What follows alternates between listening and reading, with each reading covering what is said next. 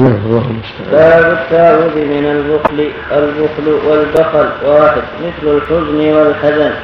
نعم. حدثني محمد بن المثنى حدثني غندر قال حدثنا شعبة. عن عبد الملك بن عمير عن مصعب بن سعد عن سعد بن أبي وقاص رضي الله عنه. قال يأمر بهؤلاء الخمس ويحدثهن عن النبي صلى الله عليه وسلم اللهم إني أعوذ بك من البخل وأعوذ بك من الجبن وأعوذ بك أن أرد إلى أرض العمر وأعوذ بك من فتنة الدنيا وأعوذ بك من عذاب القبر. تكلم عليه؟ قوله قوله باب التعوذ من البخل تقدم الكلام عليه قبل قوله البخل والبخل واحد يعني بضم أوله وسكون ثانية وتفخيما قوله مثل الحزن والحزن يعني في وزنهما.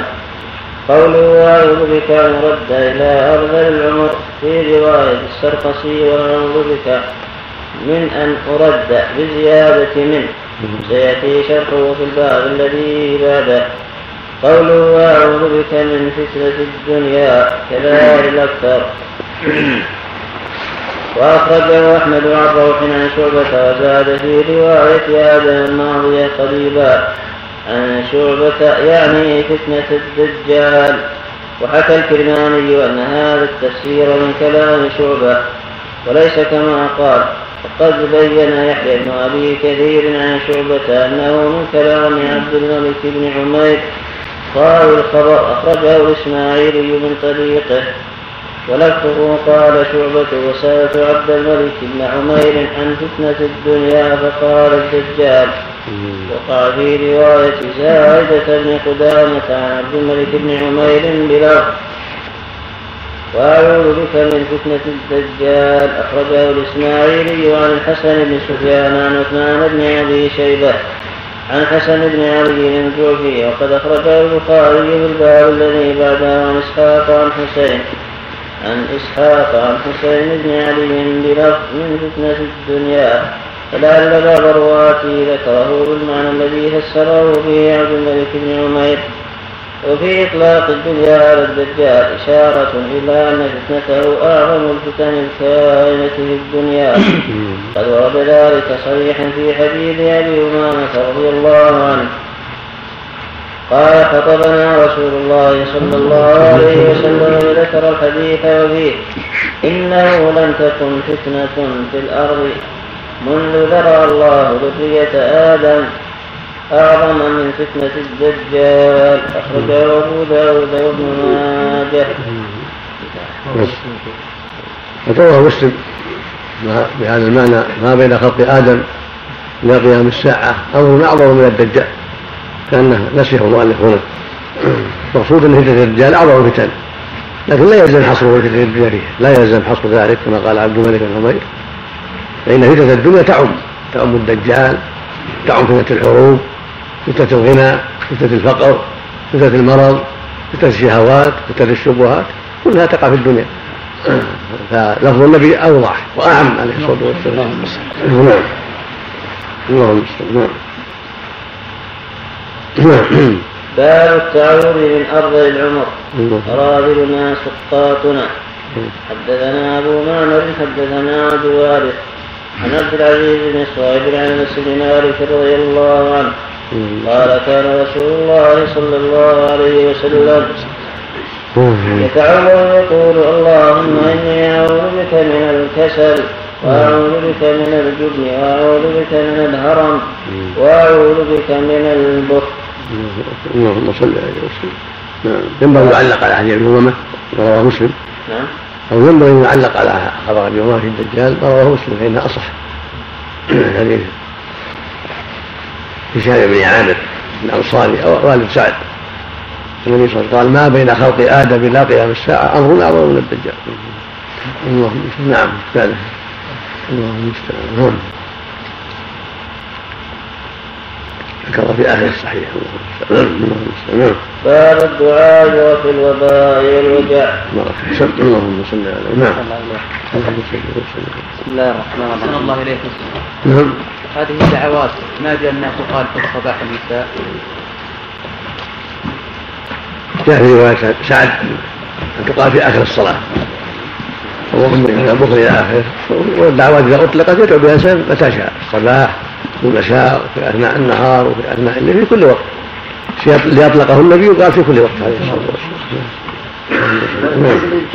النبي حديث مذكور عن أبي أمامة انه وجده في المسجد وقال هموم الذي يسلم بدون ركعته قال يقول إذا أصبحت واذا امسيت اللهم اعوذ بك من الهم والحزن والعجز والكسل ما ما تذكر حسناته لكن الحمد لله الأمر واسع يدعو في الإنسان كل وقت. نعم. ولكن إذا تحرى أوقات الإجابة مثل آخر الليل بين الاذان والإقامة مثل آخر الصلاة يكون أنفع.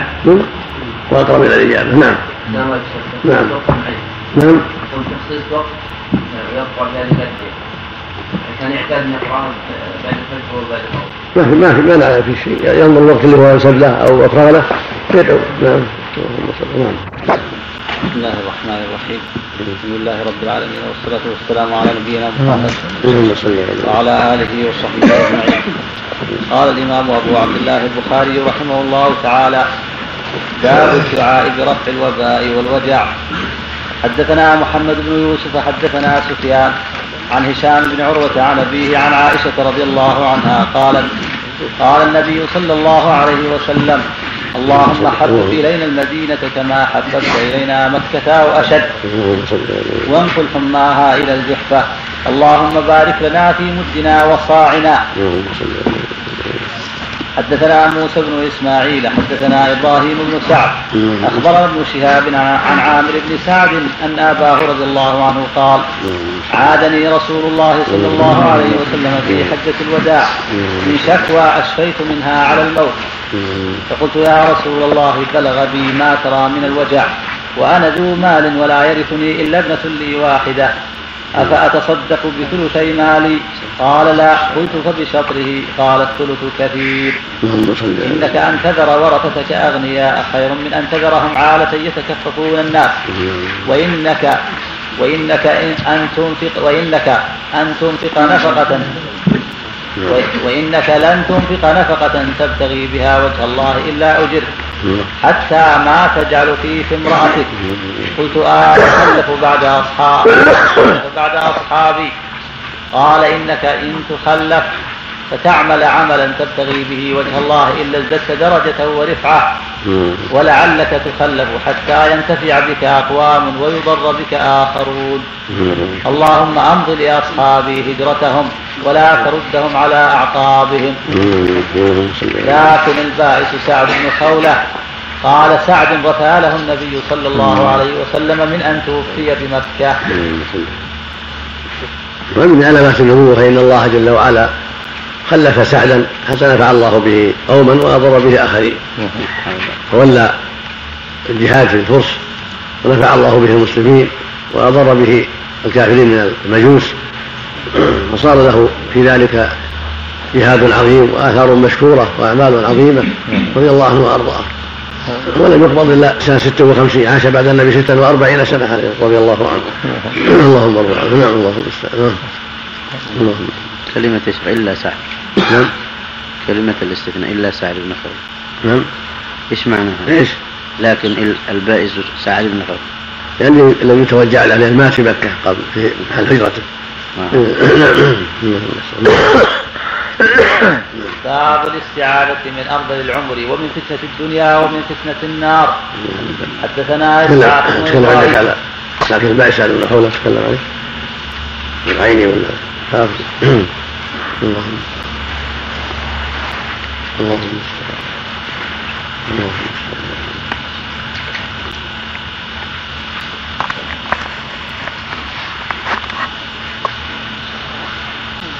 الله اللهم وشاهد الترجمة من قوله اللهم أمض لأصحابي هجرتهم ولا تردهم على أعقابهم فإن فيه إشارة إلى الدعاء لسعد بالعافية. ليرجع إلى دار هجرته وهي المدينة. ولا يستمر مقيما بسبب بسبب الوجع بالبلد التي هاجر منها وهي مكة. وإلى ذلك الإشارة بقوله لكن البائس سعد بن خولة إلى آخره. وقد أوضحت في أوائل الوصايا ما يتعلق بسعد بن خولة. ونقل ابن المزين المالكي أن الرثاء لسعد بن خولة. المزين. بالنون. نعم مم. ونقل ابن المزين المالكي أن الرثاء لسعد بن خولة بسبب إقامته بمكة ولم يهاجر وتعقب بأنه شهد بدرا ولكن اختلفوا متى رجع إلى مكة حتى ولكن اختلفوا متى رجع إلى مكة حتى مرض بها فمات حتى مرض بها فمات. فقيل إنه سكن مكة بعد أن شهد بدرا وقيل مات في حجة الوداع. وأغرب الداودي فيما حكاه ابن التيمي فقال لم يكن للمهاجرين أن يقيموا بمكة إلا ثلاثا بعد الصدر. فدل ذلك أن سعد بن خولة توفي قبل تلك الحجة وقيل مات في الفتح بعد أن أطال المقام بمكة بغير عذر. إذ لو كان له عذر لم يأثم. وقد قال صلى الله عليه وسلم حين, حين قيل له إن صفية حابسة ناهية. دل على أن للمهاجر إذا كان له عذر أن يقيم أزيد من الثلاث المشروعة للمهاجرين. وقال يحتمل أن تكون هذه اللفظة قالها صلى الله عليه وسلم قبل حجة الوداع. ثم حج فقرنها الراوي بالحديث لكونها من تكملته. انتهى. وكلامه متعقب في مواضع. منها استشهاده بقصة صفية. ولا حجة فيها لاحتمال ألا لاحتمال ألا تجاوز الثلاث المشروعة. والاحتباس الامتناع وهو يصدق باليوم بل بدونه. ومنها جزمه بأن سعد بن خولة أطال المقام بمكة. ورمزه إلى أنه أقام بغير عذر وأنه أثم بذلك. إلى غير ذلك مما يظهر فساده بالتأمل. بس. العين قوله سعد بن خولة وإن كانت مخففة يكون الباء اسم مبتدا وخبره سعد بن خولة وهو من بني عامر بن لؤي من أنفسهم عند البعض وحليف لهم عند آخرين. وكان من مهاجرة الحبشة الهجرة الثانية في قول الواقدي وإنما رثى له رسول الله صلى الله عليه وسلم لكونه مات وهي مات بمكة وهي الأرض التي هاجر منها. وفي التوضيح وإنما رثى له رسول الله صلى الله عليه وسلم لأنه قال كل من هاجر من بلده يكون له ثواب الهجرة من الأرض التي هاجر منها إلى الأرض التي هاجر إليها إلى يوم القيامة. فحرم ذلك لما مات بمكة. وقيل رجع إلى مكة بعد شهوده بدرا. وقد أطال المقام بها بغير عذر ولو كان له عذر لم يأثم. وكان موته في حجة الوداع. وقد قال نقل كلام ابن المزين من المالكية. إنما رثى رثى وإنما رثى له رسول الله صلى الله عليه وسلم لأنه أسلم وأقام بمكة ولم يهاجر. وأنكروا ذلك عليه لأنه معدود من البدريين عند أهل عند أهل الصحيح كما ذكره البخاري وغيره. وقوله قال سعد أي سعد بن أبي وقاص. قوله قال نعم. قوله في آخر قال قال سعد رثى له رسول الله له يرثي له يتوجع له الرسول.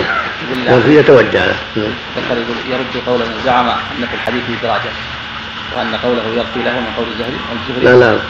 لا فيه رسول الله صريح نعم. نعم. باب الاستعاذة من أفضل العمر ومن فتنة الدنيا ومن فتنة النار. حدثنا إسحاق بن إبراهيم أخبرنا الحسين عن زائدة عن عبد الملك عن مصعب عن أبيه قال تعوذوا قال تعوذوا بكلمات كان النبي صلى الله عليه وسلم يتعوذ بهن. اللهم إني أعوذ بك من الجبن وأعوذ بك من البخل. وأعوذ بك من أن أرد إلى أرذل العمر وأعوذ بك من فتنة الدنيا وعذاب القبر. حدثنا يحيى بن موسى. تقدم الرواية الأخرى أن كان يقولها في آخر الصلاة عليه الصلاة والسلام كان يدعو بها قبل أن يسلم في دبر الصلاة. اللهم صل اللهم صل. نعم.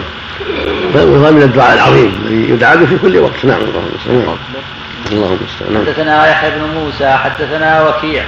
قال حدثنا هشام بن عروة عن أبيه عن عائشة رضي الله عنها أن النبي صلى الله عليه وسلم كان يقول اللهم إني أعوذ بك من الكسل والهرم والمغرم والمأثم. اللهم إني أعوذ بك من عذاب النار وفتنة النار. وعلى وفتنة القبر وعذاب القبر وشر فتنة الغنى وشر فتنة الفقر. عن عائشة رضي الله قالت عن عائشة الله عن عائشة رضي الله عنها أن النبي صلى الله عليه وسلم كان يقول اللهم إني أعوذ بك من الكسل والهرم والمغرم والمأثم. اللهم إني أعوذ بك من عذاب النار وفتنة النار. وفتنة القبر وعذاب القبر وشر فتنة الغنى وشر فتنة الفقر ومن شر فتنة المسيح الدجال. اللهم اغسل خطاياي بماء الثلج والبرد ونق قلبي من الخطايا كما ينقى الثوب الأبيض من الدنس. باعد بيني وبين خطاياي كما باعدت بين المشرق والمغرب. نعم. باب الاستعارة من فتنة الغنى حدثنا موسى بن إسماعيل حدثنا سلام بن أبي مطيع عن هشام عن أبيه عن خالته أن النبي صلى الله عليه وسلم كان يتعود اللهم إني أعوذ بك من فتنة النار ومن عذاب النار. وأعوذ بك من فتنة القبر وأعوذ بك من عذاب القبر. وأعوذ بك من فتنة الغنى وأعوذ بك من فتنة الفقر. وأعوذ بك من فتنة المسيح الدجال. باب التعوذ من فتنة الفقر. حدثنا محمد أخبرنا أبو معاوية. حدثنا هشام بن عروة عن أبيه عن عائشة رضي الله عنها قالت كان النبي صلى الله عليه وسلم يقول اللهم إني أعوذ بك من فتنة النار وعذاب النار وفتنة القبر وعذاب القبر وشر فتنة الغنى وشر فتنة الفقر. اللهم إني أعوذ بك من شر فتنة المسيح الدجال. اللهم اغسل قلبي بماء الثلج والبرد ونقي قلبي من الخطايا كما نقيت الثوب الأبيض. من الدنس وباعد بيني وبين خطاياي كما باعدت بين المشرق والمغرب. اللهم إني أعوذ بك من الكسل والمأثم والمغرب. باب الدعاء بكثرة المال والولد مع البركة. حدثني محمد بن بشار حدثنا غندر حدثنا شعبة. هذا هذا كله يبين لنا شرعية الدعوات وأنه صلى الله عليه وسلم كان يدعو بهذه الدعوات مع أنه خير الناس. وأفضل الناس وغفور له ما تقدم من ذنبه وما تأخر. ومع هذا يدعو بهذه الدعوات العظيمة. فينبغي المؤمن أن يكون كثير الدعاء كثير اللجأ إلى اللجأ إلى الله سبحانه وتعالى كثير الاستغفار. ولو كان ذا عمل صالح ولو كان من أتقى الناس ولو كان من أفضل الناس فأفضل الناس وأتقاهم نبينا محمد عليه الصلاة والسلام. ومع هذا اجتهد في هذه في الدعاء. وأكثر من الدعاء عليه الصلاة والسلام. وفيه ضراعة إلى الله وانكسار بين يديه وتذلل بين يديه سبحانه وتعالى. والله يحب من عباده أن ينكسروا له وأن يتذلوا بين يديه ويظهروا فاقتهم له وعجزهم وغناه عنهم سبحانه وتعالى. هكذا ينبغي المؤمن في صلاته في سجوده في غير ذلك من أوقاته في آخر الليل في جميع الأوقات. كثير الدعاء كثير الضراعة إلى الله. كثير الانكسار بين يديه سبحانه وتعالى. يسأله فضله وإحسانه يسأله الجنة. تعوذ به من النار تعوذ به من الحرم من الغنى من شر الغنى وشر الفقر من الكسل من المأثم والمغرب مثل ما دعا النبي صلى الله عليه وسلم. بعض الناس قد يطغيه الغنى فيتعوذ بالله من شر الغنى. بعض الناس قد يضره الفقر فيحمله على المعاصي والسرقات والشر الكثير. فينبغي المؤمن يسأل ربه أن يقيه شر هذه الأمور. كذلك الحرم. قد يبتلى بالهرم حتى يكون كلا على أهله وتعافى على أهله ويكون أضعف من الصبي الصغير وأردى من بزر الصبي الصغير لذهاب عقله وشدة المؤونة على أهله. فيتعوذ بالله من الهرم الذي يضر يضر أهله ويضر غير أهله في بعض الأحيان. نعم اللهم المستعان نعم. باب الدعاء بكثرة المال والولد مع البركة. حدثني محمد بن بشار. حدثنا غندر حدثنا شعبة. قال سمعت قتادة عن أنس عن أنس رضي الله عنه عن أم سليم رضي الله عنها أنها قالت يا رسول الله أنس خادمك ادعو الله له. قال اللهم أكثر ماله وولده وبارك له فيما أعطيته. وعن هشام بن زيد سمعت أنس بن مالك رضي الله عنه مثله. باب الدعاء بكثرة الولد مع البركة.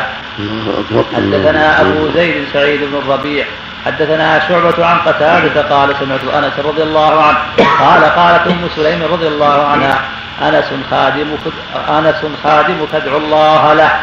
قال اللهم أكثر ماله وولده وبارك له فيما أعطيته. اللهم صل عليه وسلم زاد البخاري في الأدب وأعطي حياته واغفر له. في سنده بعض الدين اللهم أكثر ماله وولده وأطل حياته واغفر له. لكن في سنده بعض اللين كما معلوم المقصود أن هذه الدعوات للنبي صلى الله عليه وسلم فيها خير كثير لأنس فإن كثرة المال للمؤمن ينفعه. يتصدق ويحسن ويواسي الفقير والمسكين. كذلك الأولاد إذا أصلحهم الله ينفعونه ويدعون له ويبقى لهم ويبقى له ذكر عظيم فيهم. كما في الحديث الصحيح إذا مات الوالد انقطع عمله إلا من ثلاث. صدقة جارية أو علم ينتفع به ولد صالح يدعو له. ولهذا قال وبارك له فيما أعطيته. فإذا بارك الله في الأولاد وبارك الله في الأموال نفعوا كثيرا. فإن دعا له بالمال كثرة الأولاد ثم أتبع ذلك بالبركة. وبارك له فيما أعطيته. فإذا كان المال مباركا والولد مباركا ما حصل منه إلا خير. فالمال ينفق في وجوه البر والولد يطيع الله وينفع والده ويدعو له. إلى غير هذا من وجوه الخير. نعم اللهم صل على باب الدعاء عند الاستخارة. نعم. حدثنا مصدق بن عبد الله أبو نعم. مصعب الله عليكم قد استشكل على الإنسان أسمة الرسول عليه الصلاة والسلام واستغفاره من الخطايا. ماذا يقول في هذه الخطايا بالنسبة للرسول؟ مثل ما قال في دعاء في السجود اللهم اغفر لي ذنبي كله دقه وجله وأوله وآخره وأنت وسره قد يقع منه الذنب لكن يغفره الله له. بسبب إيمانه وتقواه ودعواته العظيمة عليه الصلاة والسلام. وقد أخبره الله أن الله غفر له ذنبه. نعم نعم. ولكنه عبد شكور يسأل ربه مع ذلك ينظر إليه. لكن في تكرار في باب الدعاء بكثرة المال لما تقضوا مرتين. باب الدعاء بكثرة الولد مع البركة مرة ذكره. باب الدعاء بكثرة المال والولد مع البركة. والله من باب التأكيد ما تقدم ولا تقدم مرات. نعم. حدثنا مطرف بن عبد الله أبو مصعب.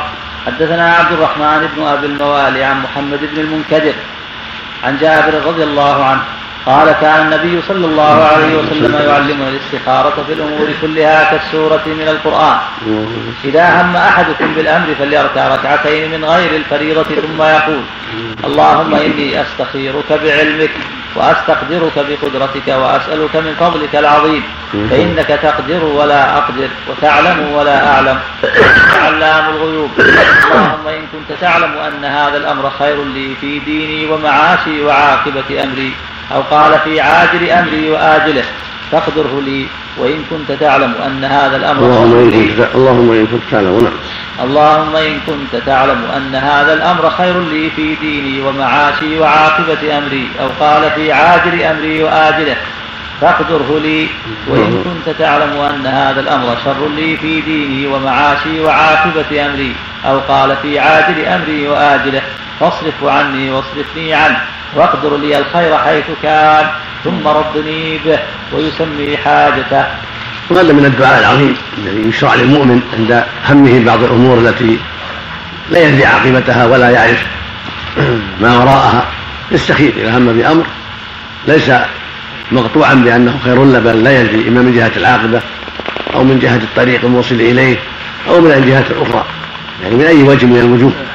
هذا محل الاستخارة. أما إذا كان الأمر خيرا محضا ليس فيه شيء يخشى منه فليس فيه استخارة. كالصلاه الزكاة الصيام أشبه ذلك من الأمور الواضحة التي ليس فيها شيء.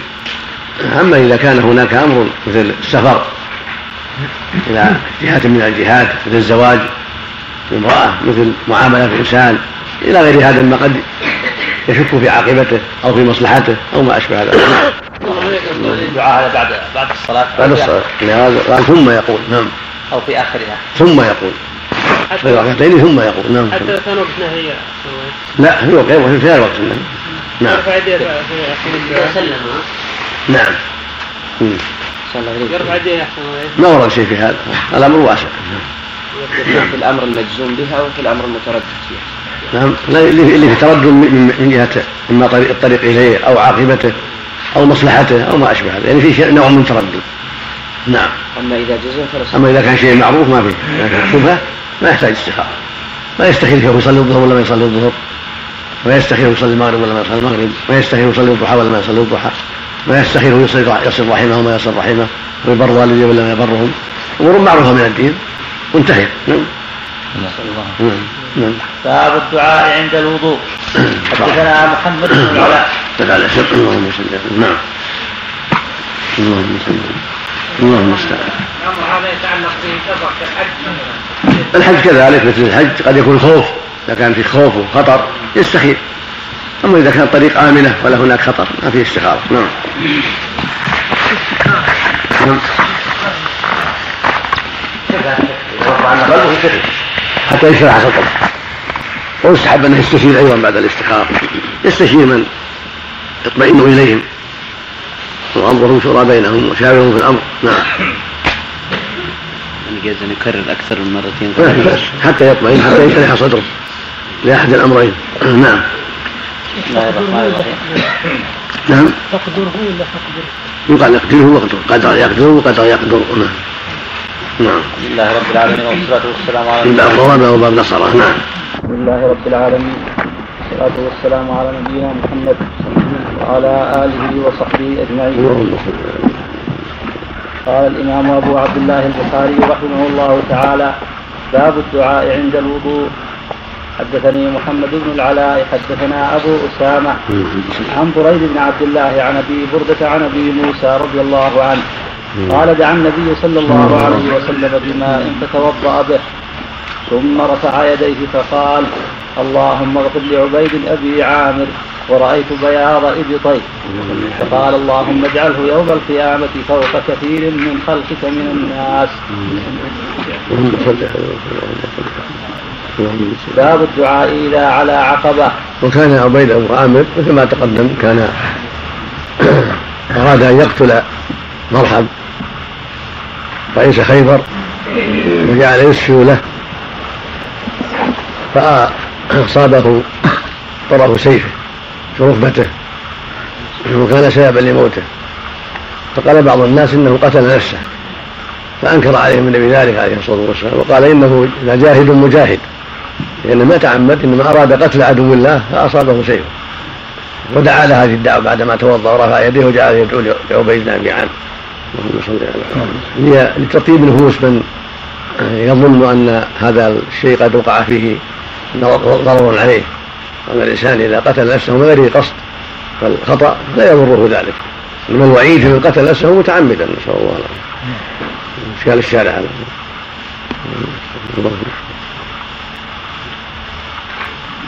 ذكره مختصرا وقد تقدم بطوله في المغازي نعم. نعم. المكبر ترى ما يشتغل يا شيخ والناس كثير وش مكبر لا الجهاز ما ها؟ الجهاز ما ولع ولا الجهاز مو حاضر سعد ولا عنده هو يشتغل فيه يشتغل فيه نعم. اللهم نعم. باب الدعاء إذا على عقبة. حدثنا سليمان بن حرب حدثنا حماد بن زيد. عن أيوب عن أبي عثمان عن أبي موسى رضي الله عنه. قال كنا مع النبي صلى الله عليه وسلم في سفر. فكنا إذا علونا كبرنا. فقال النبي صلى الله عليه وسلم عن أبي موسى رضي الله عنه. نعم. قال كنا مع النبي صلى الله عليه وسلم في سفر. فكنا إذا علونا كبرنا. فقال النبي صلى الله عليه وسلم أيها الناس اربعوا على أنفسكم. فإنكم لا تدعون أصم ولا غائبا ولكن تدعون سميعا بصيرا. ثم أتى علي وأنا أقول في نفسي لا حول ولا قوة إلا بالله. فقال يا عبد الله بن قيس قل لا حول ولا قوة إلا بالله. فإنها كنز من كنوز الجنة. أو قال ألا أدلك على كلمة هي كنز من كنوز الجنة؟ لا حول ولا قوة إلا بالله. وهذا يدل على شرعية التكبير عند صعود الروابي والمرتفعات والتسبيح عند هبوط الأودية. كان النبي والصحابة رضي الله عنهم وأرضاهم إذا صعدوا فدفدا أو رابية أو جبلا كبروا. إشارة إلى أن الله أكبر من كل شيء سبحانه وتعالى. وإذا نزلوا أودية أو هبطوا أرضا سبحوا الله عز وجل. كانوا يرفعون أصواتهم كثيرا. فأمرهم النبي يربعوا على أنفسهم وأن يخفضوا من أصواتهم. قال إنكم لا تدعون أصم ولا غائبا. إنما تدعون سميعا قريبا. لو سميعا بصيرا. وأقرب إلى أحد من عمر راحلته. الذي يدل على الرفق في رفع الأصوات. وأنه لا ينبغي المبالغة إلا ما شرع الله فيه المبالغة كالأذان والإقامة والتلبية شيء ورد فيه رفع الصوت الشديد. أما الأذكار الأخرى فتكون وسطا ليس فيها شدة. نعم. في هذا فضل لا حول ولا قوة إلا بالله. وأنها كلمة عظيمة سماها النبي كنزا من كنوز الجنة عليه الصلاة والسلام. فينبغي الاكثار منها. لا حول ولا قوة إلا بالله. معناها لا حول لي على شيء ولا قوة لي على شيء إلا بالله وحده سبحانه وتعالى. يعني الإنسان يتجرد العبد يتجرد من حوله وقوته وأنه ليس بشيء إلا بالله وحده سبحانه وتعالى. فليس للعبد حول على ترك المعصية ولا قوة على تركها ولا على فعل طاعة إلا بالله وحده سبحانه وتعالى. نعم. لا حول ولا قوة إلا بالله. نعم. ما معنى؟ شيء مرتفع نعم. نعم. تنزع أحسن الله عليك بمعنى أنه شيء يدخر الإنسان ثواب يأخذه في الجنة. على ظاهره والله أعلم. من يعني وسيلة إلى هذا الخير العظيم. نعم. وسيلة إلى هذا الخير العظيم. نعم. مم. باب الدعاء إذا هبط واديا. فيه حديث جابر رضي الله عنه. باب الدعاء إذا أراد سفرا أو رجع. هذا في حديث جابر. اللهم نعم. كذا ثبت عند المستملي والكشميهني وسقط لغيرهما. نعم. والمراد بحديث جابر ما تقدم في الجهاد. وفي باب التسبيح إذا هبط واديا من حديثه بلفظ كنا إذا صعدنا كبرنا وإذا نزلنا سبحنا وقال بعده باب التكبير إذا علا شرفا وأورد فيه حديث جابر أيضا لكن بلفظ وإذا تصوبنا بدل نزلنا والتصويب الانحدار وقد ورد بلفظ هبطنا في هذا الحديث عند النسائي وابن خزيمة. وأشرت إلى شرحه هناك ومناسبة التكبير عند الصعود إلى المكان المرتفع. أن الاستعلاء والارتفاع محبوب محبوب للنفوس بما فيه من استشعار الكبرياء فشرع لمن تلبس به أن يذكر كبرياء الله تعالى وأنه أكبر من كل شيء. فيكبره ليشكر له ذلك فيزيده من فضله فيزيده من فضله. ومناسبة التسبيح عند الهبوط لكون المكان المنخفض لكون المكان المنخفض محل ضيق فيشرع فيه التسبيح لأنه من أسباب الفرج. كما وقع في قصة يونس عليه السلام حين سبح في الظلمات فنجي من الغم. وأيضا لأنه لا لا يليق بالله لأن الله في العلو والهبوط نزول وسفول. فإذا قال سبحان الله معناه تنزيه الله عن السفول والنزول وأنه سبحانه أولى بكل كمال وبكل علو ولهذا كان فوق العرش سبحانه وتعالى. نعم. باب الدعاء إذا أراد سفرا أو رجع. فيه يحيى بن أبي إسحاق عن أنس رضي الله عنه. حدثنا إسماعيل قال حدثنا مالك عن نافع عن عبد الله بن عمر رضي الله عنهما أن رسول الله صلى الله عليه وسلم كان إذا قفل من غزو أو حج أو عمرة يكبر على كل شرف من الأرض ثلاث تكبيرات. ثم يقول لا إله إلا الله وحده لا شريك له له الملك وله الحمد وهو على كل شيء قدير. آيبون تائبون عابدون لربنا حامدون. صدق الله وعده ونصر, ونصر عبده وهزم الأحزاب وحده. قال الشارع قوله قوله باب الدعاء إذا أراد سفرا أو رجع. فيه يحيى بن أبي إسحاق عن أنس رضي الله عنه. كذا وقع في رواية الحموي عن الكربي ومثله في رواية أبي زيد المروزي عنه. لكن بالواو العاطفة بدل لفظ باب. والمراد بحديث يحيى بن أبي إسحاق فيما أظن. الحديث الذي أوله الذي أوله أن النبي صلى الله عليه وسلم أقبل من خيبر وقد أردف صفية. فلما كان ببعض الطريق عثرت الناقة فإن في آخره. فلما أشرفنا على المدينة قال آيبون تائبون عابدون لربنا حامدون. فلم يزل يقولها حتى دخل المدينة. وقد تقدم موصولا في أواخر الجهاد وفي الأدب وفي أواخر اللباس وشرحته هناك. إلا الكلام الأخير هنا فوعدت بشرحه هنا. وإسماعيل في الحديث الموصول هو ابن أبي أويس. قوله كان إذا قفل بقاف ثم فاء أي رجع وزنه ومعناه. ووقع عند مسلم في رواية علي بن عبد الله الأزدي عن ابن عمر رضي الله عنهما في أوله من الزيادة. كان إذا استوى على بعيره خارجا إلى سفر كبر ثلاثا ثم قال سبحان الذي سخر لنا هذا. فذكر الحديث إلى أن قال وإذا رجع قالهن وزاد آيبون تائبون. الحديث وإلى هذه الزيادة أشار المصنف بالترجمة بقوله إذا أراد سفرا. قوله من غزو أو حج أو عمرة. ظاهره اختصاص ذلك بهذه الأمور الثلاث وليس الحكم كذلك عند الجمهور. بل يشرع قول ذلك في كل سفر إذا كان سفر طاعة كصلة الرحم وطلب العلم لما يشمل الجميع من اسم الطاعة. وقيل يتعدى أيضا إلى المباح لأن المسافر فيه لا ثواب له فلا يمتنع عليه فعل ما يحصل له الثواب.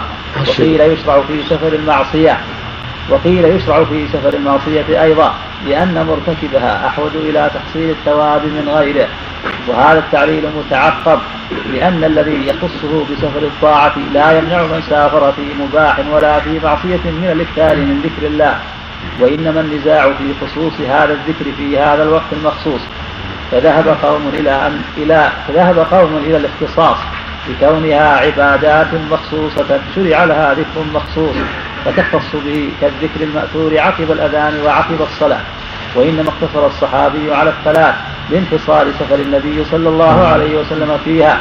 ولهذا ترجم بالسفر على أنه تعرض على أنه تعرض لما دل عليه الظاهر. فترجم في أواخر أبواب العمرة ما يقول إذا رجع من الغزو أو الحج أو العمرة. قوله يكبر على كل شرف. نعم اللهم صل على محمد. باب الدعاء للمتزوج والحاصل من هذا انه يستحب للمؤمن في أسفاره الاكثار من ذكر الله تحريم الله وتسبيحه وتهليله وتحميده وتكبيره في السفر عند الذهاب والتوجه وعند الإياب والقفول. في ابتداء يقول بسم الله والحمد لله الله أكبر الله أكبر الله أكبر. اول ما يركب. سبحان الذي سخر لنا هذا وما كنا له مقرنين وإنا إلى ربنا لمنقلبون. ويكفي من ذكر الله وفي الرجوع كذلك. يكبر الله على كل شرف ويسبح الله عند حبوب الأودية ويقول سبحان الله والحمد لله ولا إله إلا الله والله أكبر. ويقول لا إله إلا الله له لا شريك له. له الملك وله الحمد وهو على كل شيء قدير. ويقول آيبون تائبون عابدون ساجدون ربنا حامدون. صدق الله وعده ونصر عبده وهزم الأحزاب وحده. نعم. الله وإذا قالها في أسفار المباحه والاسفار الأخرى فهذا لا يتمه إلا الخير. نعم. فكونه قالها في غزو في قبوله من الغزو أو في الحج أو في العمرة لا يمنع من أن يقول ذلك جميع المسافرين لأنه ذكر لله وتعظيم لله سبحانه وتعالى. نعم. نعم. حتى المعصيه لا لا مانع من ذلك لأنه في حاجة إلى هذا الخير. نعم. نعم. باب دعاء يعني حدثنا حدثنا عن انس رضي الله عنه. نعم. قال رأى النبي صلى الله عليه وسلم على عبد على عبد الرحمن بن عوف اثر صفرة فقال نحيا أو كيف يا شيخ المسافر؟ ما ما يؤجر يعني؟ ما له أجر. نعم. قال المسافر هنا ما ما ما سفر مباح يعني. راح البيع والشراء على حسب نيته اذا قصد التعفف طلب الحلال يؤجر مثل ما قال النبي صلى الله عليه وسلم الساعي على الأرملة والمسكين كالمجاهد في سبيل الله. أو قال كالصائم لا يفطر والقائم لا يفطر. فيشرع المسافر يأتي باذكار السفر مطلقا ولو كان مباحا ولو كان الله. حدثنا مسدد حدثنا حماد بن زيد عن ثابت عن أنس رضي الله عنه. قال رأى النبي صلى الله عليه وسلم على عبد الرحمن بن عوف اثر صفرا فقال احيا أو مات قال تزوجت امرأة على وزن نواة من ذهب. فقال بارك الله لك أولم ولو بشاة حدثنا أبو النعمان حدثنا حماد بن زيد عن عمرو عن جابر رضي الله عنه. قال هلك أبي وترك سبع أو تسع بنات. فتزوجت امرأة فقال النبي صلى الله عليه وسلم تزوجت يا جابر. قلت نعم. قال بكرا أم ثيبا؟ قلت ثيب. قال هلا جارية تلاعبها وتلاعبك أو تضاحكها وتضاحكك؟ قلت هلك أبي فترك سبع أو تسع بنات فكرهت, فكرهت أن أجيئهن بمثلهن فتزوجت امرأة تقوم عليهن. قال فبارك الله عليك. لم يقل ابن عيينة ومحمد بن مسلم عن عمرو بارك الله عليك. وفي رواية أخرى قال أحسنت. هذا يدل على أنه ينبغي للمتزوج أن ينظر البكر أولى البكر أولى إذا تيسر ذلك لكن إذا كان عنده بنات وعنده عائلة صغيرة ويتزوج امرأة عاقل قد تزوجت وعرفت الأمور حتى تقوم على بناته وعلى بيته يكون أولى. ولهذا قال أحسنت يا جابر. فإن جابرا قتل والده سنة عام أحد غزوة أحد وهو شاب جابر ثم تزوج بعد أبيه. امرأة عاقلا قد تزوجت لتقوم على أخواته الصغار وتمشطهن وتحسن إليهن وكن سبعا أو تسعا. نعم. اللهم المستعان. اللهم نعم. باب ما يقول إذا أتى أهله. حدثنا عثمان بن أبي شيبة. حدثنا جرير عن منصور عن سالم عن كريب عن ابن عباس رضي الله عنهما.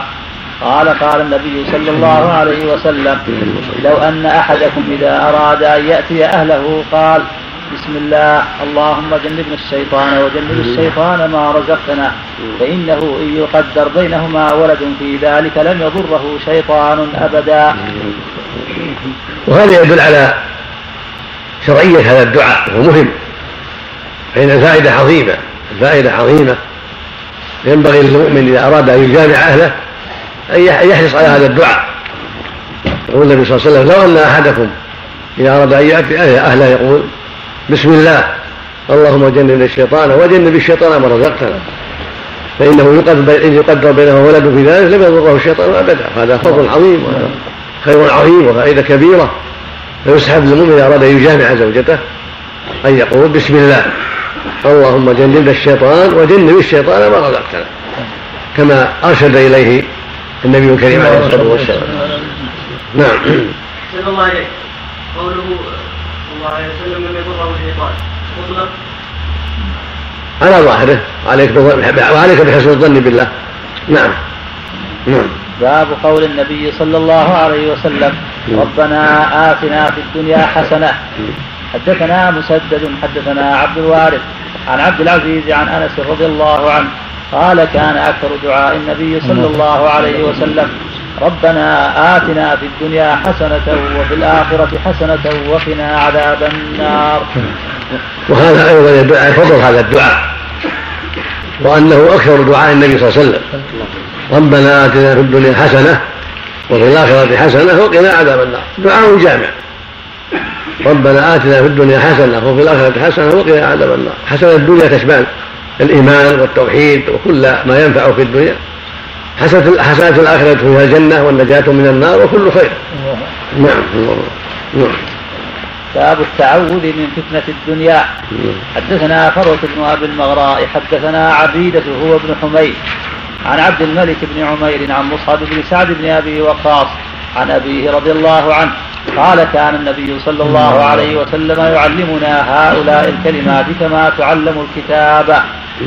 اللهم إني أعوذ بك من البخل وأعوذ بك من الجبن وأعوذ بك من أن نرد إلى أرذل العمر وأعوذ بك من فتنة الدنيا وعذاب القبر. تقدم هذا غير مرة للمؤلف وفي بعض الروايات كان يقولها في دبر كل صلاة عليه الصلاة والسلام.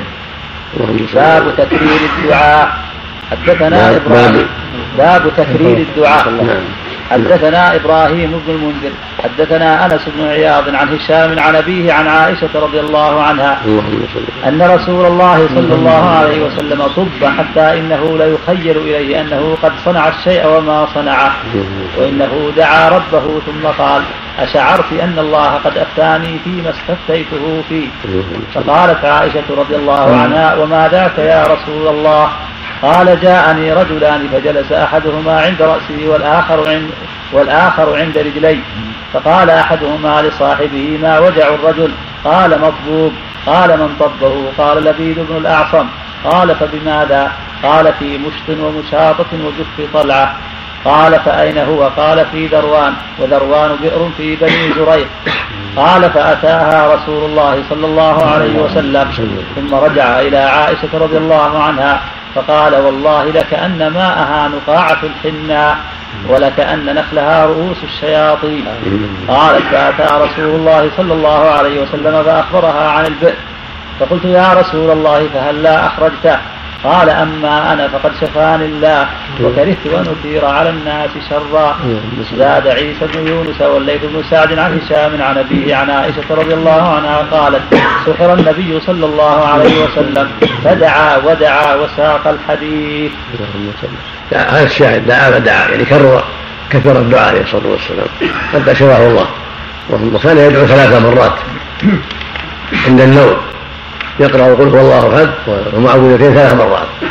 يقرأ ويدعو ويدعو ثم يقرأ ويدعو ثم يقرأ ويدعو. في يديه هكذا ينفث في يديه قل هو الله ومعوذتين ثم يمسح بهما ما أقبل من جسده ثم يعود فيقرأ ثم يمسح ثم يعود فيقرأ. وكان قال أنس كان إذا دعا دعا ثلاثة عليه الصلاة والسلام. نعم. ما نجح كلمة مشط ومشطات؟ يعني اللي وضعوا فيه السحر مشط المعروف المشط شيء يشط به الرأس. مشاطه ما يؤخذ من الرأس ما يسقط من الرأس. واللفت على الذكر يعني كافور النخل. نعم. قوله عفى الله عنه وكرهت أن أثير على الناس شرا. هذه رواية أنه ترك ولم يخرجه. رواية أخرى أنه أخرجه وأتلفه. نعم. باب الدعاء على المشركين. البركه اللهم صل على نعم. هذا الشاهد دعا فدعا يعني كرر كثر الدعاء عليه الصلاة والسلام. حتى شفاه الله. وكان يدعو ثلاث مرات عند النوم. يقرأ قل هو الله أحد والمعوذتين ثلاث مرات. يقرأ ويدعو ويدعو ثم يقرأ ويدعو ثم يقرأ ويدعو. في يديه هكذا ينفث في يديه قل هو الله والمعوذتين ثم يمسح بهما ما أقبل من جسده ثم يعود فيقرأ ثم يمسح ثم يعود فيقرأ. وكان قال أنس وكان إذا دعا دعا ثلاثة عليه الصلاة والسلام. نعم. ما نجح كلمة مشط ومشطات يعني اللي وضعوا فيه السحر. مشط المعروف مشط يشط به الرأس. مشاطة ما يؤخذ من الرأس ما يسقط من الرأس. واللفت على الذكر يعني كافور النخل. نعم. قوله عفى الله عنه وكرهت أن أثير على الناس شرا. هذه رواية أنه ترك ولم يخرجه رواية أخرى أنه أخرجه وأتلفه. نعم. الله. باب الدعاء على المشركين. اللهم صل نبينا محمد وعلى اله واصحابه اجمعين قال الإمام البخاري رحمه الله تعالى باب الدعاء على المشركين. وقال ابن مسعود رضي الله عنه قال النبي صلى الله عليه وسلم اللهم أعني عليهم بسبع كسبع يوسف. وقال اللهم عليك بأبيك. وقال ابن عمر رضي الله عنهما دعا النبي صلى الله عليه وسلم بالصلاة وقال اللهم لعن فلانا وفلانا حتى أنزل الله عز وجل ليس لك من الأمر شيء. حدثنا ابن سلام أخبرنا وكيع عن ابن أبي خالد قال سمعت ابن سمعت ابن أبي أوفى رضي الله عنهما قال دعا رسول الله صلى الله عليه وسلم على الأحزاب فقال فقال اللهم منزل الكتاب سريع الحساب اهزم الأحزاب اهزمهم وزلزلهم. حدثنا معاذ بن فضالة حدثنا هشام بن أبي عبد الله عن يحيى نبي سلمة عن أبي هريرة رضي الله عنه أن النبي صلى الله عليه وسلم كان إذا قال سمع الله لمن حمده في الركعة الآخرة من صلاة العشاء قنت اللهم أنج عياش بن أبي ربيعة اللهم أنج الوليد بن الوليد. اللهم أنج سلمة بن هشام. اللهم أنج المستضعفين من المؤمنين. اللهم اشتد وطأتك على مضر. اللهم اجعل عليهم سنين كسني يوسف. حدثنا الحسن بن ربيع حدثنا أبو الأحوص عن عاصم عن أنس رضي الله عنه. قال بعد النبي صلى الله عليه وسلم سرية يقال لهم القراء فأصيبوا. فما رأيت النبي صلى الله عليه وسلم وجد على شيء ما وجد عليهم. فقنت شهرا في صلاة الفجر ويقول إن عصية عصت الله ورسوله. حدثنا عبد الله بن محمد حدثنا هشام. أخبرنا معمر عن الزهري عن عن عائشة رضي الله عنها قالت كان اليهود يسلمون على النبي صلى الله عليه وسلم يقولون السلام عليكم. ففطنت عائشة رضي الله عنها إلى قولهم فقالت عليكم السلام واللعنة. فقال النبي صلى الله عليه وسلم مهلا يا عائشة؟ إن الله تعالى يحب الرفق بالأمر كله. فقالت يا نبي الله يا ولم تسمع ما يقولون؟ قال ولم تسمعي أني أرد ذلك عليهم فأقول وعليكم حدثنا محمد بن المثنى حدثنا هذه الأخبار كلها وما جاء في معناها كلها تدل على شرعية الدعاء على المشركين إذا آذوا الناس وتعدوا عليهم وظلموهم. وتدل أيضا أحاديث أخرى على شرعية الدعاء المشركين مطلقا لأن بقاءهم يضر المجتمع. إذا لم يهتدوا. ولهذا دعا صلى الله عليه وسلم على المشركين في صلاته وفي خارج الصلاة ولا سيما أهل الظلم والعدوان كما جرى لكفار مكة مع المستضعفين وكما جرى لقتلة القراء ولقتلة عاصم بن ثابت وجماعة وأصحابه. فالدعاء سلاح المؤمن وشرع الله الدعاء جل وعلا. وندب عباده إليه لما فيه من الضراعة إلى الله والانكسار بين يديه والاعتراف بأنه الناصر لأوليائه وإنه وأنه المتصرف في الكون وأنه بيده الملك والأخذ والعطاء. فلهذا قال سبحانه ادعوني أستجب لكم. فقد أمر عباده أن يدعوه ووعدهم بالاستجابة. وقال وإذا سألك عبادي عني فإني قريب أجيب دعوة الداعي إذا دعان. ولهذا لما اشتدت وطأة الكفار على المستضعفين في مكة دعا عليهم النبي صلى الله عليه وسلم. وقال اللهم اجعلها عليهم سنين كسنين يوسف. يعني في الجدب والقحط والشدة. ولعنهم. وصرح بأسماء معينة منهم كأبي جهل وأشباهه من صناديد كفرتهم. ودعا للمستضعفين في مكة. كل هذا مما يدل على شرعية الدعاء للمستضعفين والمظلومين بالنجاة والسعادة والعافية والدعاء على الظالمين بالقضاء عليهم ولعنهم قتلهم.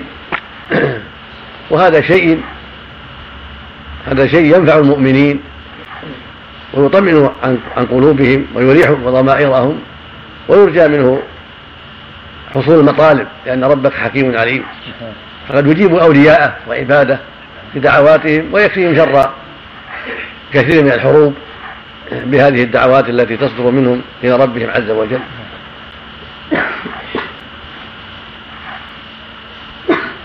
ولهذا قنت في الفجر قنت في العشاء قنت في الأوقات الأخرى على حسب الأحوال. فثبت عنه صلى الله عليه وسلم قنت في الخمس كلها.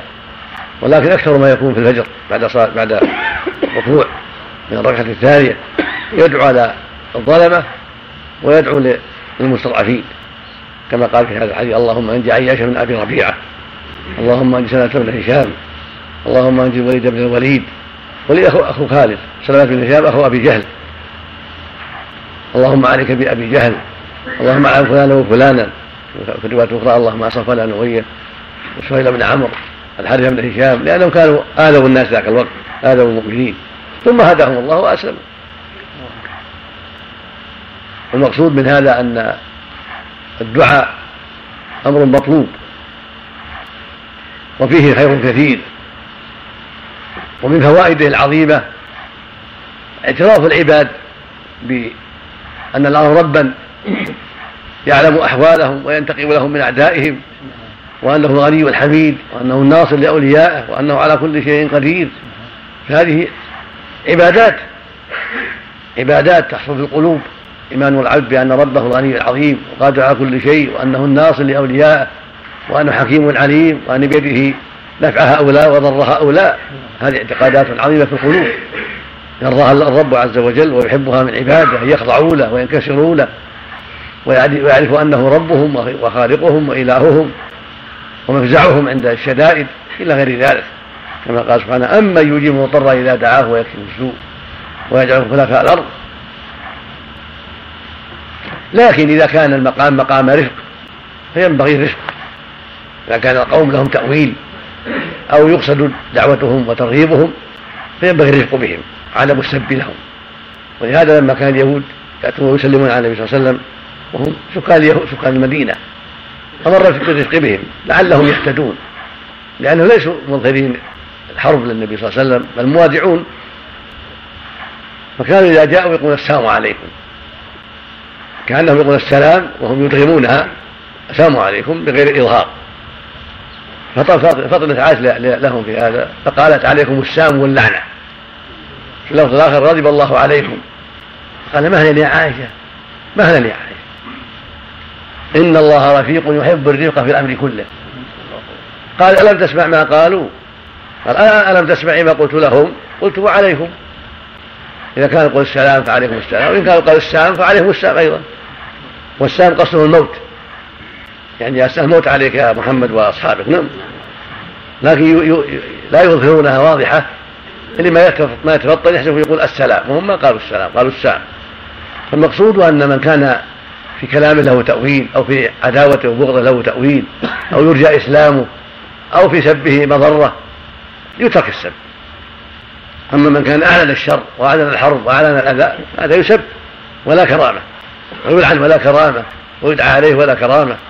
كان هذه حال النبي صلى الله عليه وسلم. يفرق بين الناس عليه الصلاة والسلام. قوم يسبهم وقوم يدعو لهم لأنهم ما آذوا ولا فعلوا ما يوجب سبهم. ولما قيل يا رسول الله إن دوسا امتنعت عن الإسلام استعصت فادعوا عليهم. قال اللهم اهد دوسا وأت بهم. اللهم اهد دوسا وأت بهم فهداهم. الله وجاءوا فالحاصل أن ولاة الأمور والعلماء المسلمين عليهم في, في هذا التأسي الله عليه وسلم في مقام السب يسبون وفي مقام الدعاء يدعون. تلاحظ أحوال الناس. فإذا كان الرفق؟ أنسب رفق. وإذا كان الدعاء لهم أنسب دعا لهم. وإذا كان الدعاء عليهم أنسب دعا عليهم. فالناس لهم أحوال ولهم صفات يختلفون فيها في عداوتهم وفي شرهم وفي أذاهم وفي ظلمهم. وضبط عندك السام ضبطها التخفيف ولا التشديد؟ السام عندكم ضبط عندكم ولا ما ضبط؟ عليهم المشركين يدعى عليهم. لا ما ما ما ورد ما نعرف لكنهم منهم إذا جت الحروب عامة. لا بأس. إذا جاءت العموم العامة مثل الهجوم عليهم تبييتهم لا. بأس. لما سئل عن هذا قال هم منهم عليه الصلاة والسلام. سئل عن الرسول عن القوم يبيتون ويصاب من نسائهم وذراريهم قال هم منهم. الشيخ يعني يدهم على ذراريهم ما سمعت. نعم نعم. اسمان ليس لك من الأمر شيء. يعني الامر بيد الله هذا معناه يعني ليس لك الامر بيدك أن تهديهم أو أو تهلكهم أو الامر بيد الله سبحانه وتعالى. اما الدعاء يعني سنيته مستمرة إذا نزلت نازله على المسلمين؟ نعم. إلى قيام الساعة. نعم.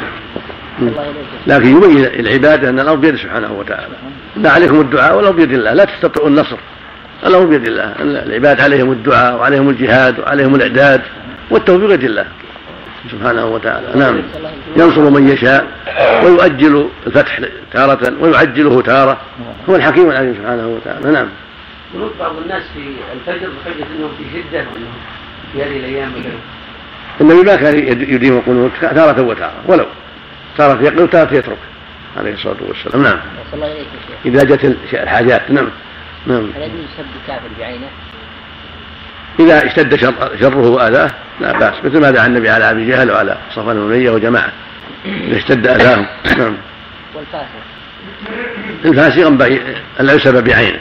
لعن الله الظالمين لعن الله الفاسقين لعن الله السراق لعن الله الزناة لكن لا يسب واحد معين هذا هو الأفضل. بعض أهل العلم يجيز ذلك لكن الأفضل عدم سب معين. قد يهديه الله ورجى له الهداية ترك سب معين أولى مطلقا إلا إذا اشتد الأذى مثل ما سب النبي أبا جهل لشدة أذاه جماعة الآخرين نعم. الوليد بن الوليد. أخو خالد نعم. كان مستضعفا أو كان مستضعفا نعم. مذيع أبو أخوه. أبو جهل بن هشام. آه خالد بن الوليد قبل أن يسلم. نعم. نعم. كان مع الشام ولا؟ قدم في كتاب الاستئذان بس ولد غلط؟ شوف القمر شيء سامع. نعم. قدم الله عنه. نعم. تقدم ضبطه في التخفيف. ما ذكر ما ذكر قول تشديد؟ ما أعرف. نعم. شوف القاموس نعم. هذا يا شيخ. نعم. نعم. يقول سئم الشيء ومنه كفرح. سأما وسأما وسأمة وسآمة وساما من لا فهو سؤوم. انتهى. بس نعم لا سوما سوما مادة تنصر السين مع الواو. نعم. أو سيما السين مع الياء لا لا مع الواو السين مع الواو. نعم. نعم. نعم. يقال إن الواو تقتضي التشريف. وعليكم صح وعليكم قال يستجاب لنا فيهم ولا يستجاب لهم فينا. قال يستجاب لنا فيهم ولا يستجاب لهم فينا. نعم. نعم. نعم. محمد بن المثنى حدثنا هشام بن حسان. حدثنا محمد بن سيرين حدثنا عبيدة حدثنا علي بن أبي طالب رضي الله عنه. قال كنا مع النبي صلى الله عليه وسلم يوم الخندق. فقال ملأ الله قبورهم وبيوتهم نارا. كما شغلونا عن الصلاة الوسطى حتى غابت الشمس وهي صلاة العصر. حدثنا إيش؟ حدثنا حدثنا محمد بن مثنى حدثنا هشام بن حسان حدثنا محمد بن سيرين حدثنا عبيدة نعم. حدثنا علي بن أبي طالب رضي الله عنه قال كنا مع النبي صلى الله عليه وسلم يوم الخندق. فقال ملأ الله قبورهم وبيوتهم نارا كما شغلونا عن الصلاة الوسطى حتى غابت الشمس وهي صلاة العصر. نعم. باب الدعاء كلام على صلاة العصر كلام الأولى قد تقدم نعم.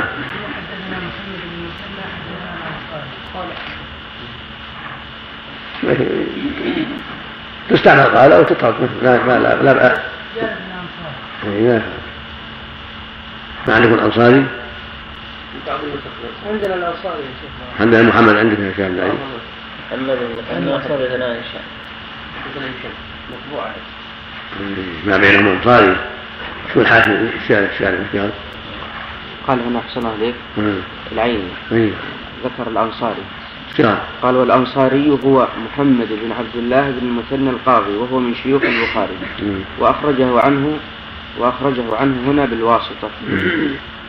وهشام بن حسان هذا وإن تكلم فيه بعضهم من قبل حفظه لكنه أثبت الناس في الشيخ الذي حدث عنه. حديث الباب وهو محمد بن سيرين. وقال سعيد بن أبي عروبة ما كان أحد أحفظ عن ابن سيرين من هشام بن حسان وعبيدة ثم تكلم. هشام. والحافظ وقوله في السند حدثنا الأنصاري يريد محمد بن عبد الله بن المثنى القاضي. وهو من شيوخ البخاري ولكن ربما أخرج عنه بواسطة كالذي هنا. يصلح عنه صار صارت عنه يصلح عنه أو يصلح عنه حدث الأنصاري بعد محمد المثنى حدث الأنصاري صح. نعم. نعم. حدثنا الأنصاري الأنصاري. بعد محمد المثنى. عندنا نعم. عندي هكذا. نعم. عندي هكذا. حدثنا محمد بن المثنى قال حدثنا الأنصاري. ماشي نعم طيب. ماشي. نعم نعم نعم.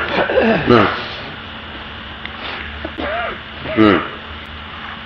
تكلم على صلاة العصر. رجال الحديث الثامن. حديث علي كنا مع النبي صلى الله عليه وسلم يوم الخندق. الحديث وفيه ملأ الله قبورهم وبيوتهم نارا قد تقدم شرحه في تفسير سورة البقرة وأشرت إلى اختلاف العلماء في الصلاة الوسطى وبلغته إلى عشرين قولا. وقد تعسف أبو الحسن المقصار في تأويله فقال إنما تسمية العصر الوسطى يختص بذلك اليوم لأنهم شغلوا عن الظهر والعصر والمغرب فكانت العصر بالنسبة إلى الثلاثة التي شغلوا عنها وسطى. لا أن المراد بالوسطى تفسير لا أن المراد بالوسطى تفسير ما وقع في سورة البقرة. قلت وقوله في هذه الرواية وهي صلاة العصر جزم الكرماني بأنه مدرج في الخبر من قول بعض رواته وفيه نظر. وقد تقدم في الجهاد من رواية عيسى بن يونس. وفي المغازي من رواية روح بن عبادة وفي التفسير من رواية يزيد بن هارون ومن رواية يحيى بن سعيد كلهم عن هشام ولم يقع عنده ذكر صلاة العصر عن أحد منهم. إلا أنه وقع في المغازي إلى أن غابت الشمس وهو مشعر بأنها العصر. وأخرجه مسلم من رواية أبي أسامة. ومن رواية المعتمر بن سليمان ومن رواية يحيى بن سعيد ثلاثة عن هشام كذلك. ولكن بلفظ شغلونا عن الصلاة وسطى صلاة العصر. وكذا أخرجه من طريق من طريق شتير بن شكل. عن علي ومن طريق مرة عن عبد الله بن مسعود مثله سواء. وأصرح من ذلك ما أخرجه من حديث حذيفة مرفوعا شغلونا عن صلاة العصر. وهو ظاهر في أنه من نفس الحديث وقوله في السند حدثنا الأنصاري. ماشي نعم. اللهم صل باب الدعاء للمشركين. حدثنا علي حدثنا سفيان حدثنا أبو الزناد عن العرج عن أبي هريرة رضي الله عنه. قال قدم الطفيل بن عمرو على رسول الله صلى الله عليه وسلم. فقال يا رسول الله إن دوسا قد عصت وأبت فادعوا الله عليها فظن الناس أنه يدعو عليهم فقال اللهم اهد دوسا وأت بهم. اللهم صل عليه وسلم الله إليك وهذا ما تقدم يبين أن الناس ليسوا على حد سواء. نعم. وإن كانوا كفارا نعم. لكن يختلفون. منهم من يستحق أن يدعى عليه ومنهم من يستحق أن يدعى له نعم. الله إليك. نعم. السند اللي وقع فيه الخطأ آه، في زيادة الأنصاري أن هشام بن حسان هو وارد في أصل السند. بس الآن في الأنصار ساقط عندهم ساقط. عند بعضهم ليس يعني بدل هشام بن حسان. لا لا بينهما بين بين محمد بن وبين هشام. نعم. ما حين قال بدل منه له بينهما نعم. الشيخ ما تكلم على الضبط لكن ذكر شيء. ها؟ يقول والسامة والسام الخيزران. الخيزران. إيه. وجبل لهذيل وابن نوح ونقرة ينقع فيها الماء. إيه. فقط نعم. بن عبد الله اثنان كلاهما اسمه محمد بن عبد الله. نعم. محمد بن مثنى أقول اثنان. كلاهما اسمه محمد بن مثنى لا ما في محمد إلا واحد. هذا محمد ابن عبد الله بن المثنى من أولاد أنس. أما هذا محمد بن المثنى هذا العنزي أبو موسى أبوه مثنى أيهما؟ شيخ البخاري محمد بن المثنى العنزي وذاك كذلك قد يروي عنه غير غير واسطة الانصاري محمد بن عبد الله الثاني. محمد بن عبد الله بن المثنى المثنى جد. وهذا أبو موسى المثنى أب. وهذا أكثر يعني محمد المثنى أبو موسى رواية البخاري عنه ومسلم أكثر نعم. باب قول النبي صلى الله عليه وسلم. اللهم اغفر لي ما قدمت وما أخرت. حدثنا محمد بن بشار حدثنا عبد الملك بن صباح حدثنا شعبة. عن أبي إسحاق عن ابن أبي موسى نبيه. حدثنا حدثنا حدثنا محمد بن بشار حدثنا عبد الملك بن صباح حدثنا شعبة عن أبي اسحاق ما- عن ابن أبي موسى نعم من صلى الله نعم. عليه وسلم أنه كان يدعو بهذا الدعاء. رب اغفر لي خطيئتي وجهلي وإسرافي في امري حدثنا صلى الله عليه وسلم حدثنا محمد بن بشار حدثنا عبد الملك بن صباح حدثنا شعبة. عن أبي إسحاق عن ابن أبي موسى نبي عن النبي صلى الله عليه وسلم. إنه كان يدعو بهذا الدعاء رب اغفر لي خطيئتي وجهلي وإسرافي في أمري كله. وما أنت أعلم به مني. اللهم اغفر لي خطاياي. وعمدي وجهلي وجدي وكل ذلك عندي. نعم خطاياي ولا خطايا؟ بجمع. نعم نعم. اللهم اغفر لي ما قدمت وما أخرت وما اسررت وما أعلنت. أنت المقدم وأنت المؤخر وأنت على كل شيء قدير. وقال عبيد الله بن معاذ حدثنا أبي حدثنا شعبة عن أبي إسحاق عن أبي بردة بن أبي موسى عن الله. عن النبي صلى الله عليه وسلم بنحوه حدثنا محمد بن المثنى حدثنا عبيد الله بن عبد المجيد حدثنا إسرائيل حدثنا أبو إسحاق عن أبي بكر بن أبي موسى وأبي بردة. سبوا عن أبي موسى الأشعري رضي الله عنه. عن النبي صلى الله عليه وسلم أنه كان يدعو اللهم اغفر لي خطيئتي وجهلي وإسرافي في أمري وما أنت أعلم به مني. اللهم اغفر لي عندي وجدي وخطئي وعندي وكل ذلك عندي. هذا فيه تواضع صلى الله عليه وسلم وانكساره بين يدي الله أو اجتهاده بالدعاء مع أن مع انه مغفور له عليه الصلاة والسلام. هذا فيه الحث والتحريض على التاسيب في هذا عليه الصلاة والسلام. إذا كان مغفورا له وهذا اجتهاده فأنت يا عبد الله أولى وأولى بأن تحذر وتحرص على هذا الدعاء نعم لأنك لا تدري. نعم. اللهم صل على وسلم باب الدعاء في الساعة التي في يوم الجمعة. حدثنا مسدد حدثنا إسماعيل بن إبراهيم أخبرنا أيوب عن محمد. عن أبي هريرة رضي الله عنه قال قال أبو القاسم صلى الله عليه وسلم في يوم الجمعة ساعة لا يوافقها مسلم وهو قائم يصلي يسأل الله خيرا إلا أعطاه. قال بيده قلنا يقلبها يزهدها. قال بيده. يده كيف يعني؟ يعني قليلة. من كثيرة. نعم. اغتنموها. الله أكبر. نعم. باب قول النبي صلى الله عليه وسلم يستجاب لنا في اليهود ولا يستجاب لهم فينا. شوف أول ما قرأت أول ما قرأت. الله والله أعلم يعني انه يشير إلى أصابعه للتقليد هكذا. يعني شيء يعرف الناس أنه أراد التقليد نعم. كلمة القول في العمل؟ نعم. قوله باب الدعاء على المشركين. كذا أطلق هنا وقيده في الجهاد بالهزيمة والزلزلة ذكر فيه أحاديث. الأول قوله وقال ابن مسعود اللهم أعني عليهم بسبع كسبع يوسف. وهذا طرف من حديث تقدم موصولا في كتاب الاستسقاء وتقدم شرحه هناك. الثاني قوله وقال اللهم عليك بأبي جهل أي بإهلاكه وسقط هذا التعليق من رواية أبي زيد. وهو طرف من حديث ابن مسعود أيضا في قصة سل الدجور التي ألقاها أشقى القوم على غير النبي صلى الله عليه وسلم وقد تقدم موصولا بالطهارة.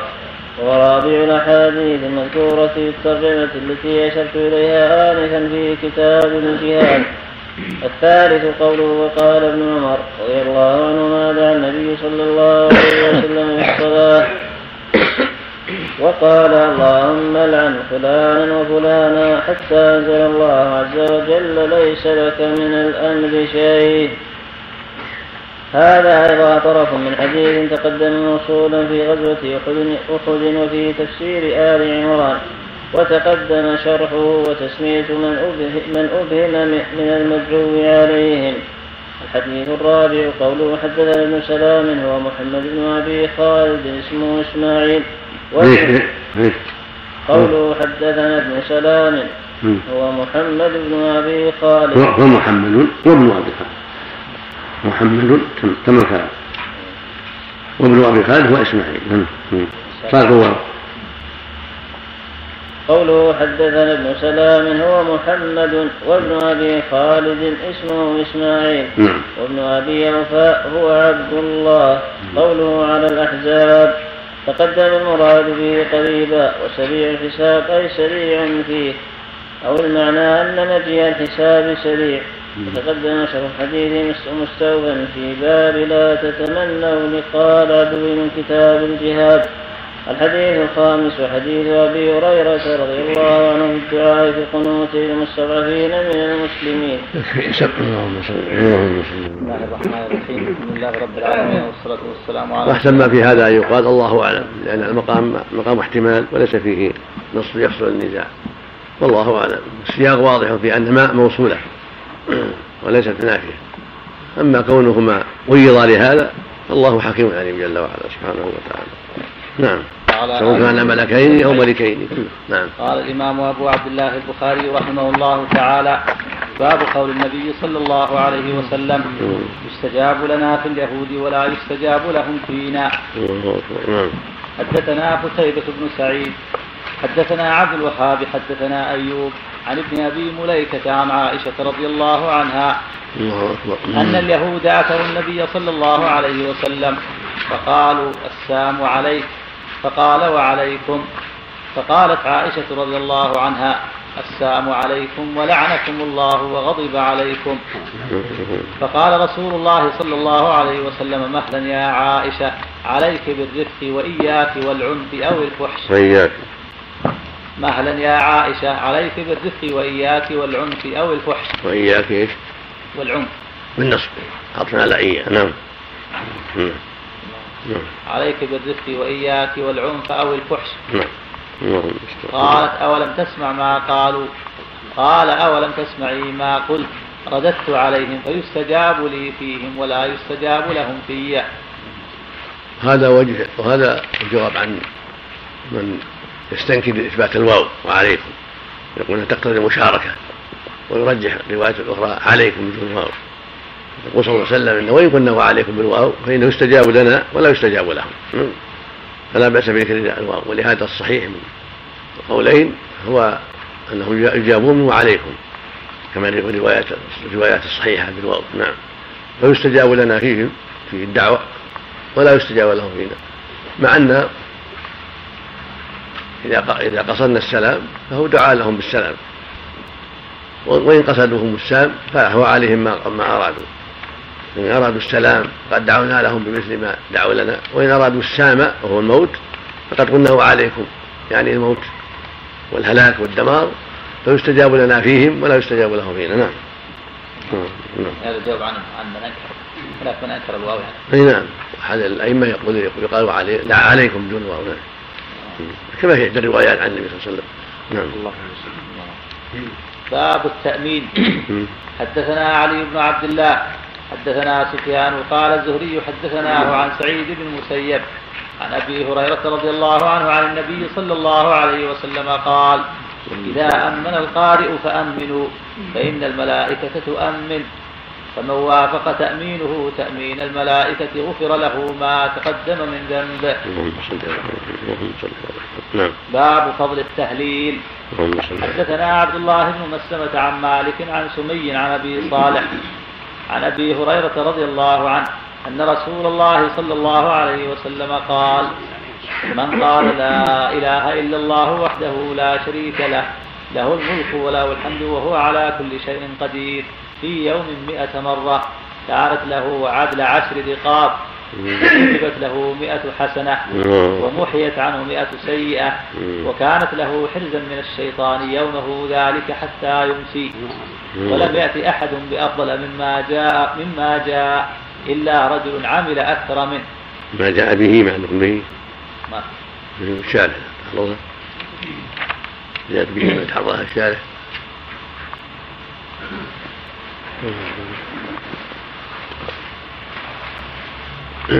من رواية. أي مكان؟ قوله ولم يأتي أحد بأفضل مما جاء.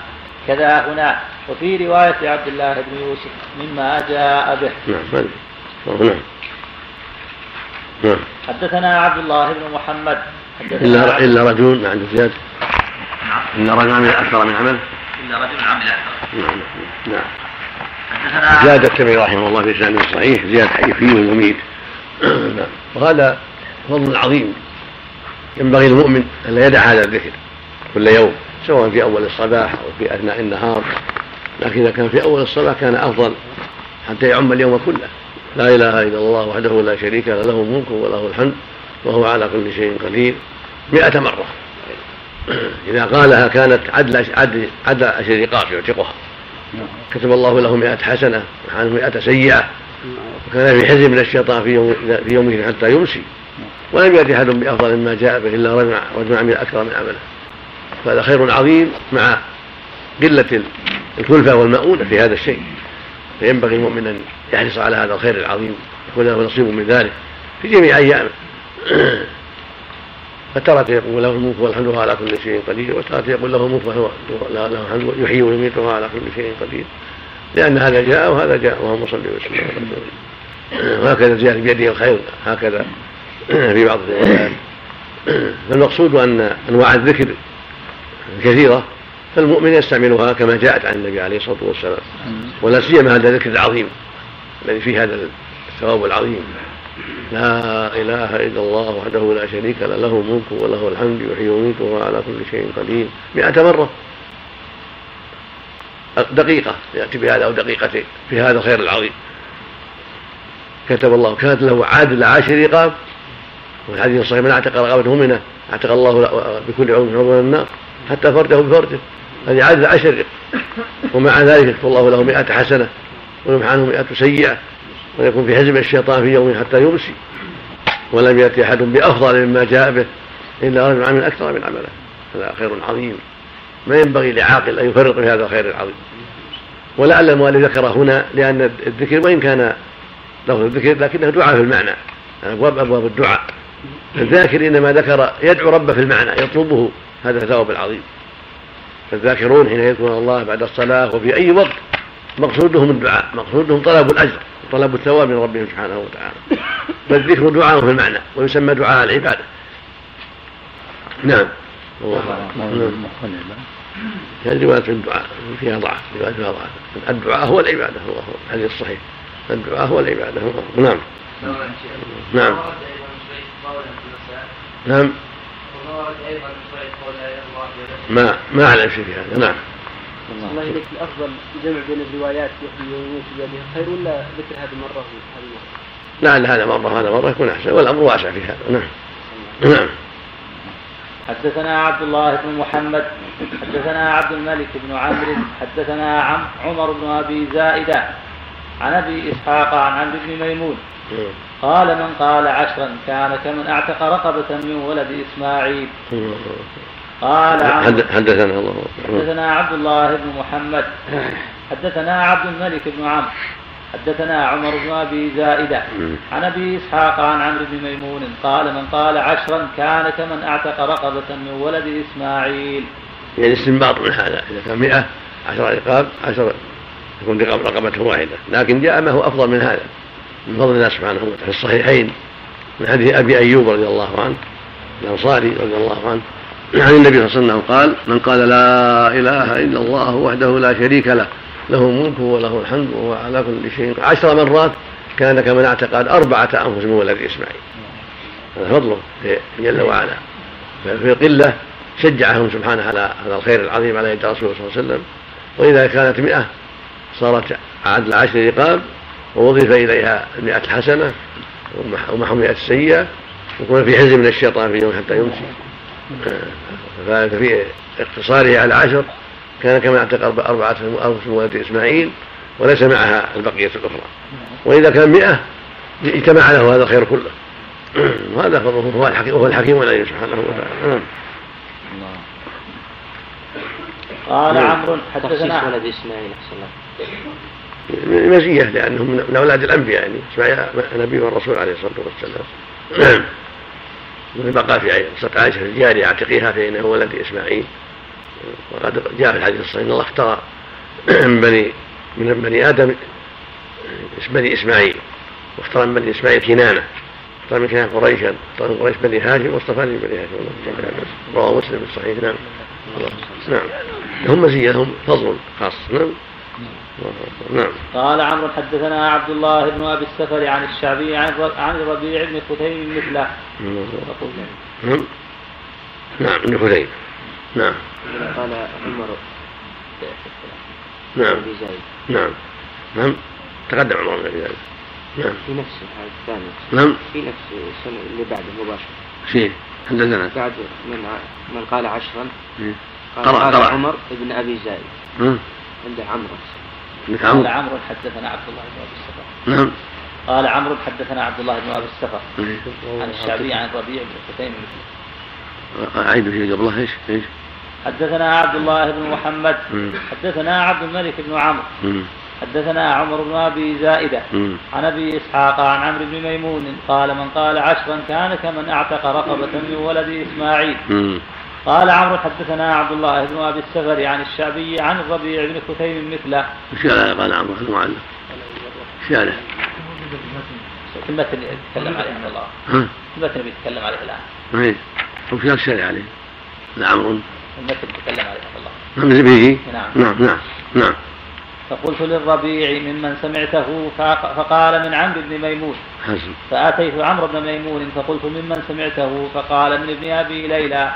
فأتيت ابن أبي ليلى فقلت ممن سمعته فقال من أبي أيوب الأنصاري. يحدثه عن النبي صلى الله عليه وسلم. وقال إبراهيم بن يوسف عن أبيه عن أبي إسحاق حدثني عمرو بن ميمون. عن عبد الرحمن بن أبي ليلى عن أبي أيوب قوله عن النبي صلى الله عليه وسلم. وقال موسى حدثنا وهيب عن داود عن عامر عن عبد الرحمن بن أبي ليلى عن أبي أيوب عن النبي صلى الله عليه وسلم. وقال إسماعيل عن الشعبي عن الربيع بن كثيم قوله. وقال آدم حدثنا شعبة حدثنا عبد الملك بن ميسرة. سمعت هلال بن يساف عن الربيع بن كثيم وعمرو بن ميمون عن ابن مسعود قوله. وقال الأعمش وحسين عن هلال عن الربيع عن عبد الله قوله ورواه أبو محمد الحضرمي عن أبي أيوب عن النبي صلى الله عليه وسلم كان كمن أعتق رقبة من ولد إسماعيل. قال أبو عبد الله والصحيح قول عمرو. قال الحافظ أبو ذر الهروي صوابه عمر. وهو أبي زائدة. قال اليونيني. قلت وعلى الصواب ذكره أبو عبد الله البخاري في الأصل كما تراه لا عمرو عمر بن ابي زائد نعم حسب مم. مم. الله بالله الله قال. عمر حدثنا نعم. قال عمر حدثنا ولا قال عمرو؟ بأبيه قال عمر بن أبي زائده مم. هذه له عاطفة يا شيخ نعم. قل قال عمر وحدثنا عبد الله قال عمر حدثنا أبو زائدة مقتضى التصريف الأخير أنه قال عمر وحدثنا نعم. لكن الأصل انه عمرو ثم بين بين المؤلف الصواب إنه عمر. باب فضل التسبيح. حدثنا عبد الله بن مسلمة عن مالك عن سمي عن أبي صالح عن أبي هريرة رضي الله عنه أن رسول الله صلى الله عليه وسلم قال من قال سبحان الله وبحمده في يوم مئة مرة حطت عنه خطاياه وإن كانت مثل زبد البحر. حدثنا زهير بن حرب حدثنا ابن وهذا وهذا اخف واخف سب سبحان الله وبحمده مئة مرة. زاد أبو داود بلسان صحيح سبحان الله العظيم وبذات العظيم وبحمده. مئة مرة. هذا أيضا فضل كبير وعمل قليل الله. اكبر وهذه من أحاديث الفضائل. جاء في الحديث الصحيح الصلوات الخمس ورمضان إلى رمضان والجمعة الجمعة كفارات لما بينهن ما لم تنكر الكبائر. الجمهور يقيدون مثل هذه الروايات بأنها عند اجتناب الكبائر. كما قال عز وجل إن تجتنبوا كبائر ما تنهون نكفر عنكم سيئاتكم. فاجتناب الكبائر من أسباب أن هذه الأعمال الصالحات يمحو الله بها الخطايا ويكفر بها السيئات. بسبب اجتناب العبد الكبائر. وإذا أتى بهذه الأذكار العظيمة صار ذلك أيضا من الأسباب. نعم. الله ما يفرق كتاب الكبائر وحده يعني يكفر الصغائر. نعم. نعم ما هو تخصيصها بالنكهة؟ نعم قول 100 مرة سبحان الله وبحمده في النكهة ولا صباح؟ ومساء في رواية مسلم من قال حين يصبح أو حين يمسي. نعم. صباحا ومساء الله أكبر. نعم. نعم. سبحان الله العظيم وبحمده. ذات العظيم. نعم. المسلم لأن أعرف سبحان الله سبحان الله وبحمده. لكن زاد مسلم حين يصبح وحين يمسي زيادة حين يصبح وحين يمسي. نعم. أما العظيم أذكر الله من زيادة أبي داود بلسان صحيح. نعم. حدثنا زهير بن حرب حدثنا ابن فضيل عن عمارة عن أبي زرعة عن أبي هريرة رضي الله عنه عن النبي صلى الله عليه وسلم قال كلمتان خفيفتان على اللسان ثقيلتان في الميزان. حبيبتان إلى الرحمن. سبحان الله العظيم. سبحان الله وبحمده. نعم. باب فضل ذكر الله عز وجل. ختم المؤلف بهذا الحديث كتابه هذا رحمه الله. آخر حديث فيه هذا الحديث لكن بتقديم سبحان الله وبحمده سبحان الله العظيم. وهو الأشهر في الروايات تقديم سبحان الله وبحمده سبحان الله العظيم. نعم. كلمتان خفيفتان على اللسان ثقيلتان في الميزان كبيرتان سبحان الله وبحمده سبحان الله العظيم. الله نعم. نعم. حدثنا محمد بن العلاء حدثنا أبو أسامة عن بريد بن عبد الله عن أبي بردة عن أبي موسى رضي الله عنه. قال قال النبي صلى الله عليه وسلم مثل الذي يذكر ربه والذي لا يذكر ربه مثل الحي والميت. الله أكبر الله أكبر. يعني الغافل كالميت والذاكر كالحي. كفى بهذا شيء تشجيعا وترغيبا في الذكر. ومن ينبغي المؤمن أن يكون ذاكرا لله. ولهذا في حديث عبد الله بن بشر لما قال يا رسول الله ربي يا رسول الله علمني بابا أتشبث به فإن الاشتراكات كثرت علي. قال لا يزال لسانك رطبا من ذكر الله. لا يزال لسانك رطبا من ذكر الله. فينبغي المؤمن أن يكون كثير الذكر. نعم حتى يكون بعيدا عن مشابهة الأموات. الغافل شبيه الميت والذاكر شبيه الحي. نعم. حدثنا رد عن أبي موسى. الله